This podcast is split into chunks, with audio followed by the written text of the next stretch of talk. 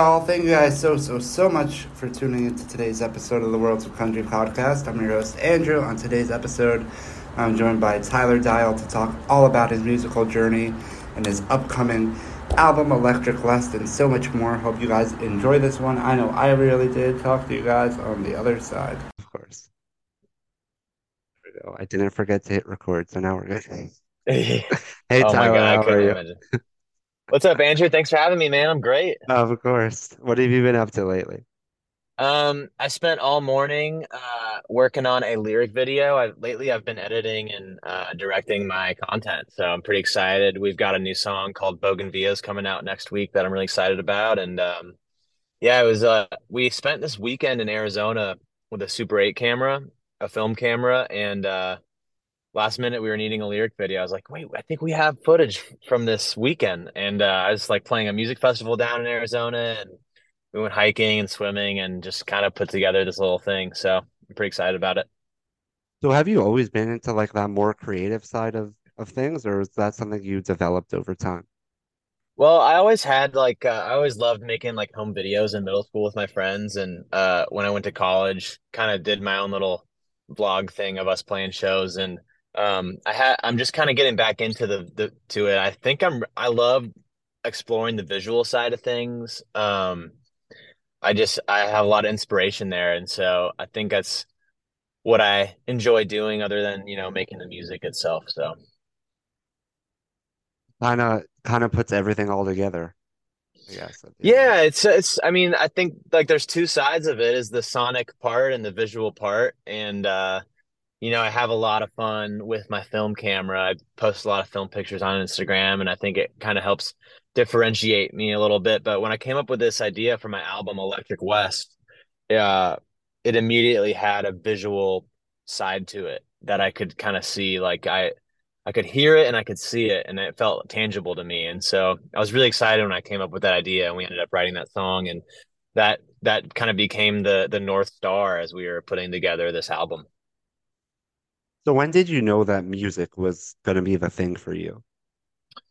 Well, I grew up in a music family. My dad always had guitars lying around the house and he was always playing John Denver songs and Eagles songs and uh I always wanted, you know, was always picking up little chords here and there and he was actually a tour promoter. So um, I spent a lot of time going to concerts when I was younger, um, and basically started playing guitar in like the fourth grade, and uh, I wanted to impress a girl uh, in middle school, so I played the That's how it always show. starts. Yeah, I'm still trying to impress girls, I guess, but um, no, I just fell in love with it, and it was funny. I was between uh, the John Mayer version of Free Fallin' and uh, Jason Mraz, and I went the John Mayer route, and uh, he's been a huge inspiration for me ever since. And um, you know, always grew up listening to country music, and so I kind of always had that Nashville in my sights ever since I was in high school, and you know, I've been here the last five years, but you know, I still love the John Mayer side of of songwriting and making music. So I guess I'm trying to um, mix both of those inspirations. What's the process been like of sort of figuring out who you are as an artist and and what you want to say? Well, it's been hard, you know, like I'm growing up in in Arizona, I was kind of one of the only kids that listened to country music and uh when I moved to Nashville, uh I you know, I was wearing Vans and uh you know, um not quite the the country kid, you know.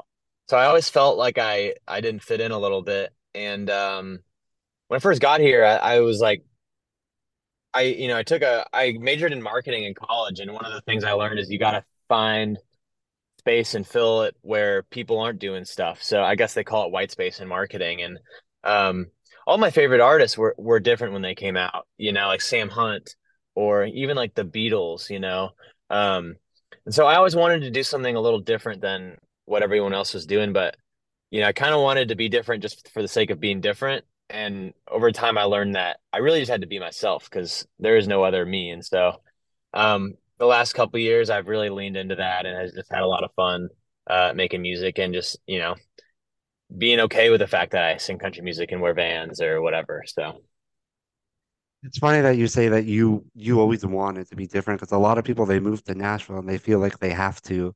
they have to be the same. So it's funny how it sort of worked the opposite way for you.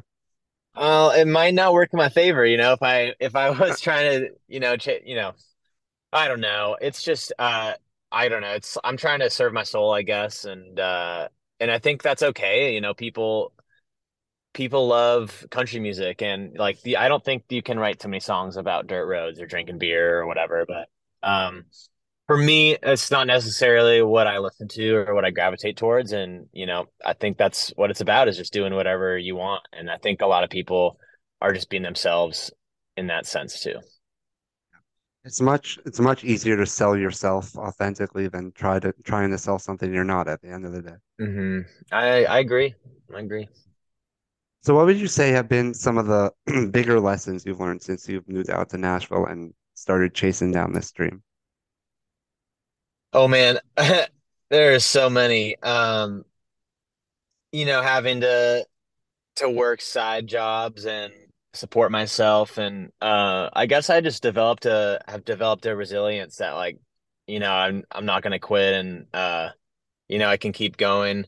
Um, I think a, a, a one thing that I'm learning this year that has been was really hard for me last year is I, you know, I put out six, five or six songs last year, six or seven songs last year, and you know, I cared so much about the success about them and going, you know, whether like whether or not they went viral or popped off, or you know, I would look around and look at my peers doing well, and so I think a big lesson this year has been like not comparing myself to other people's success and being happy for other people's success. And um, lately, I've been thinking about um, I was I was doing this meditation, and they they the narrator said something about how the the stiff trees break, but flexible ones that bend with the wind are actually the strongest. And so I'm just trying to bend with the wind these days and stay flexible and stay loose and and just have fun, you know. It's hard though. It's everyone in this town is so good and it's so competitive and I'm a very competitive person, so I can I'm just trying to figure out how to be competitive with myself, I guess. When did that that mindset shift sort of kick in for you? Oh man, uh I'm constantly struggling with it, but I think it was over the winter break when I had time to go home and reflect on the year and think about where my career was at. And uh yeah, you know, it's I'm constantly, you know, looking at my career and what's going on and I've come so much every year I look back and I'm like, "Oh my gosh, I can't believe how far I've come." And so I think that's just the mindset to have is just look compete with myself. So you mentioned before about wanting your songs to go viral and all that all that jazz. Um, so was the social media trend and specifically TikTok, was that something that was easy for you to jump on, or were you reluctant to to hop on the train? Uh, I'm still reluctant to hop on the train, to be honest with you, Andrew. I, uh, some people are so good at it. They're so good at just waking up and, you know, turning the phone around and videotaping themselves, you know, whereas dancing to their song or lip singing to their song. Um, and I think part of it goes back to me wanting to be different and be like, you know, if everyone's doing this, like I kind of want to not, you know, and and uh and it's probably to my detriment because I'm sure my label and my team are all like, you know, begging me to do more of that. But, you know, I have so much more fun editing a full mu- lyric video than I do trying to come up with some with you know with five seconds of something that'll catch people's attention. And so I don't know, maybe maybe there's there's a world where that that long form is really will work, but you know, I still I still am pretty hard on myself with trying to get short form content and uh, you know be accessible. Because I feel like so I feel like a lot of artists that I grew up loving were kind of mysterious and uh, whether that be like Eric Church or you know um, I don't know like even people like uh these days that have an aesthetic like a Tyler the Creator or someone like that um, I'm really inspired by and a lot of indie music. So I don't know. The TikTok thing's hard. Uh for all of us. Everyone complains about it. So I think it's just another tool that we need to figure out that I need to figure out how to how to leverage. Yeah, but the I guess the important part would be figuring out how it works for you at the end of the day, as opposed to trying to Yeah, copy someone else. you know, I actually like my like I said like my mindset has be has been this year to stay loose and have fun and like not worry too much about the outcome of posts and stuff. And, uh, you know, with TikTok, I feel like you can kind of have, uh, a little bit more of a, a machine gun, you know, shoot from the hip approach and just throw stuff at the wall. Whereas maybe Instagram, I'm trying to have a little bit more of an aesthetic or maybe of like a sniper approach, if that makes sense. And so it's more um, calculated um, for sure. It is, and it's a different platform. People use it differently, and so, you know, and you never know with TikTok. The other day, Andrew, like literally, I, I'm Saturday morning. I wake up to a bunch of texts from my friends, and they they're all like, "Have you seen this TikTok?" They're they're listening to your song "Damn Denver," and I pull it up, and it gets 1.4 million views, and it's these Amish kids listening to my song, smoking cigarettes and drinking twisted teas. And I'm like, no way. And it's got like 3,000 comments and it's people commenting like, what song is this? And so it's just that, that I feel like it's part of it's that luck thing, you know, and just being in the game. And, uh, you know, it, it ended up getting taken down because you can't smoke cigarettes on TikTok apparently, which was a huge bummer because I I missed a lot of comments and they didn't tag me or anything, but um, I think my listen spiked like a thousand percent, but it was so funny, dude. Yeah, Crazy. but there's definitely like a randomness to TikTok, I guess, at the end of the day. Yeah, it's you know, it's it's uh that that kind of just proved to me that I don't need to stress about it. Like if a song's gonna resonate with people, like it'll resonate. And my job is, I th- I think my job is to wake up every morning and think, how can I make the best song or the best music or have the best piece of art, whether that's a video or whatever, you know. And I even think, you know, TikToks, you can be artistic with it. There's some people who are so good at it, you know. Um, Josie Dunne, I'm a big fan of in Nashville. She kills it. So, you know, there's a way to do it, but um, I'm just trying to stay sane with everything.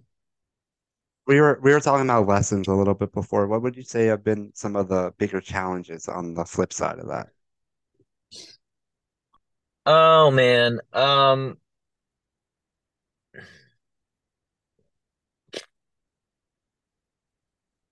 I think a huge challenge is, like I said, uh, just trying not to to care so much. Um, and you know, I think a, a big challenge too is with with how busy I am is like trying to improve as a musician, and you know, learning a John Mayer song on guitar, not to post it or not to whatever, but just to be better at my craft, you know, and to manage my time. And, you know, I spent a lot of time working on social media videos and coming up with ideas for songs. And I guess it's just trying to figure out what is going to make me the best artist. And and how can I manage that time, you know. So how would you describe your your music for people out there who maybe haven't heard you before? Mm-hmm. Well, um I I just love vibey music. I try not to be I have some clever songs, but I just want to make music feel good, like a I like a sunset or whatever. You know, growing up in in Arizona, I feel like I have a bit of a different background than a lot of the the country singers here in Nashville, and um, I think you can hear a little bit of maybe West Coast in my music.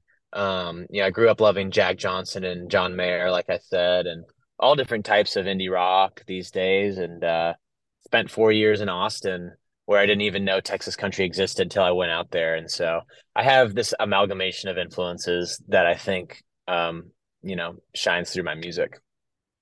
So if you had to pick out one or two of your songs that best describe who you are as an artist, what would they be? I would say um, probably my most successful song last year, Way Back When, uh, is is a song that I feel like represents me well. It has an energy to it and uh, you know, I think performing live is what I'm best at. I spent every weekend in Austin playing tailgates and four hour cover sets on Sixth Street. And, you know, like I said, I grew up around a dad that it was a tour promoter. So I love the live show. And that's why I love that song so much. And then on the flip side, um, I put out this song last year called What a High. And uh, it had a little bit of Texas, a little bit of Eagles to it, kind of vibey chill song and uh, I put that out and my brother texted me this is the most Tyler song I've heard from you so um and it's it's a song that's not overthinking it it's just a, a pretty simple love song and I think those two probably um represent me and my sound so So when you're writing a song that you feel is special, is that something that sort of hits you right away, or do you have to usually let them marinate for a while before you realize what you were onto?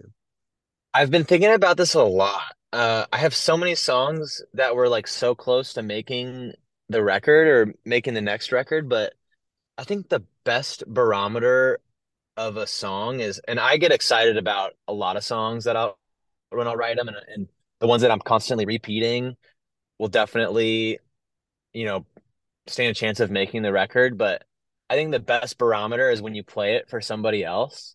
Like, I could be excited about a song, but if I if I'm playing it for my roommate or my girlfriend and where they're listening to it, by the first 10 seconds, I'll know. I'll go, oh, I actually don't know if I want you to hear this, or oh, I'm so excited about this. I want you to hear it. So as they're listening, I can, it's not their reaction to it, it's the way I feel when Oh, as they're feel. hearing it.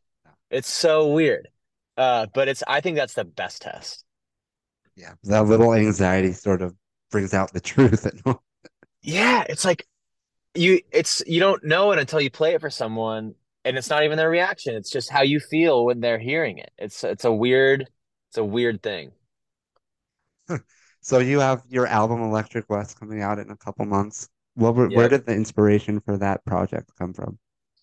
I uh have been in Nashville for the last five years, trying to figure out what I had to say, what type of artist I wanted to be. And for the first three years, I had no idea. I was writing with everyone, you know, trying to take meetings and make it happen. And I was working on a pontoon boat on the weekends in the summertime and bartending in the wintertime and was just having the hardest time figuring out who I was. And then I had this friend that was like, you should throw these parties and make, because I knew I wanted to do something Arizona themed you know, and lean into where I'm from and where I've been in Austin and Arizona. And she's like, what if you threw like Western parties, like disco, country, kind of like Electric West? And I go, whoa, whoa, whoa, whoa, whoa, Electric West, that's awesome. And I didn't even think to make a uh, an album called that, but I pitched that song title uh, to um, two guys that I was writing with one day, Orrin Thornton and uh, Lee Starr, and, and they loved that idea. And it was kind of an abstract kind of thing and we wrote this awesome song and I was like this is so good. It sounds like an Eagles Tame Impala kind of song and indie kind of deal. Like what if we made that the album? And all of a sudden I had all these ideas what the, it would look like and sound like. And um so yeah we wrote that song and I actually that's kind of what got that vision is kind of actually what helped me build my team and get me to where I'm at today. I met with um had a meeting with my current manager Alicia and told her I was like this Electric West project. And I brought like a one sheet that I had designed with like a lightning bolt and a cactus and like this whole you know neon vibe. And she's like I love it. I want to play it for for Cappy um who's my other manager now. And uh he loved it. All of a sudden the publishing company signed me and Virgin Music stepped in and I had this team that was all behind this Electric West project. And so I don't know. I, I was a marketing major in college, and so I think I was constantly looking for that that brand that I could make, or you know, what what do I have to say? And that was it. And it, you know, it just took that for everything to happen.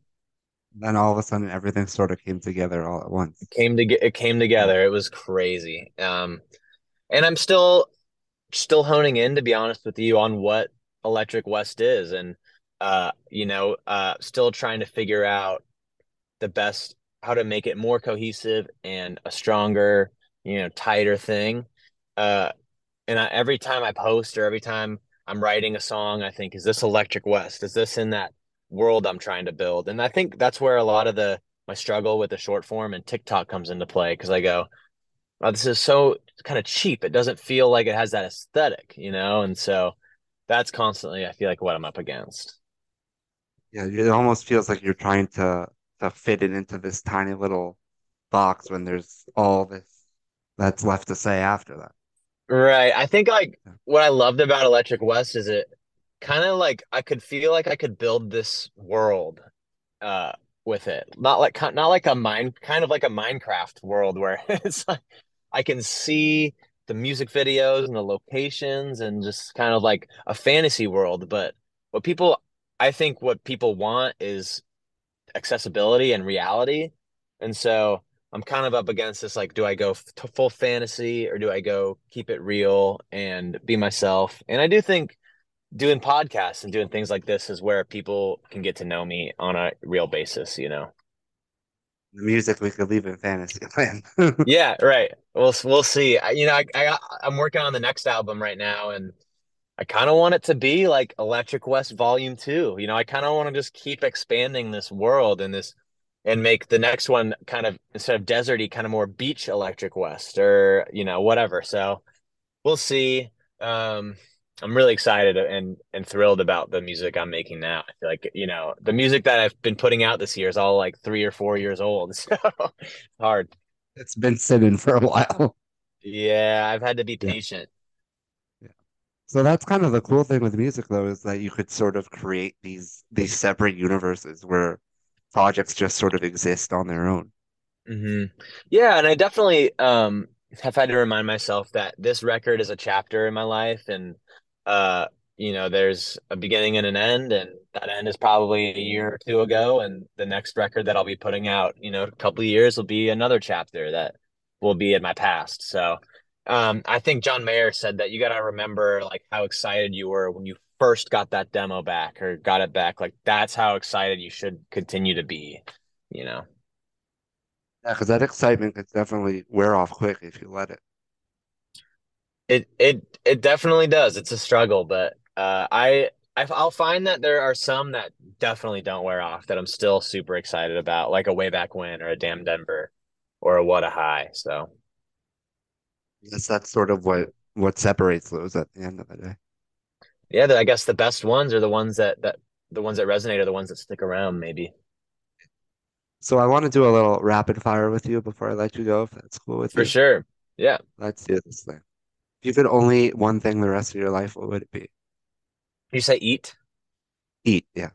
Um, tacos. Love them. I, I went that to would be the answer. I don't know why. Really? it's a very electric West answer, Andrew. I went to Austin last week and I think I had breakfast tacos for breakfast and lunch every day. It was awesome. Would you rather have 20 fingers or 20 toes? Fingers. Play great piano. Some people said for the guitar, but I don't. I think it'd be better for the piano actually. I didn't even think more of guitar, but it. yeah, I play like a, too much going on. play one of those like double neck, tw- like twelve string and six string all at the same time. That'd be cool. I, I don't know. a lot of money off that. and I don't know if a, a twenty finger person's very marketable. I don't know. Relatable maybe is the better word. More like a like a circus act. exactly. Yeah. Um, would you uh, uh pancakes or waffles? I know we did food, but we're back to food. uh, pancakes with peanut butter and syrup. I always grew up putting peanut butter on my pancakes. That's an underrated move there for sure. So good. Yeah. If you could only listen to three artists the rest of your life, who would they be? John Mayer, just because I know I've said him a bunch of times, but his catalog is so deep and every record is so good. That's the first one. Uh, Rolling Stones, number two. I've always said that when Keith Richards or Mick Jagger dies, I'm getting a Rolling Stones tongue tattooed on my butt for fun. And number three, I would have to go with the Eagles.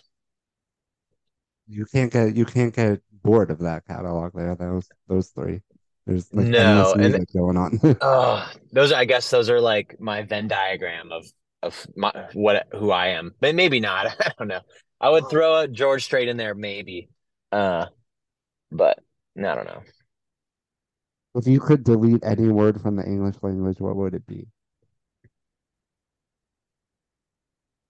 Wow, that's a good question. Um, Jeez. Uh oh man. Um wow, that's hard. Give me one second. Uh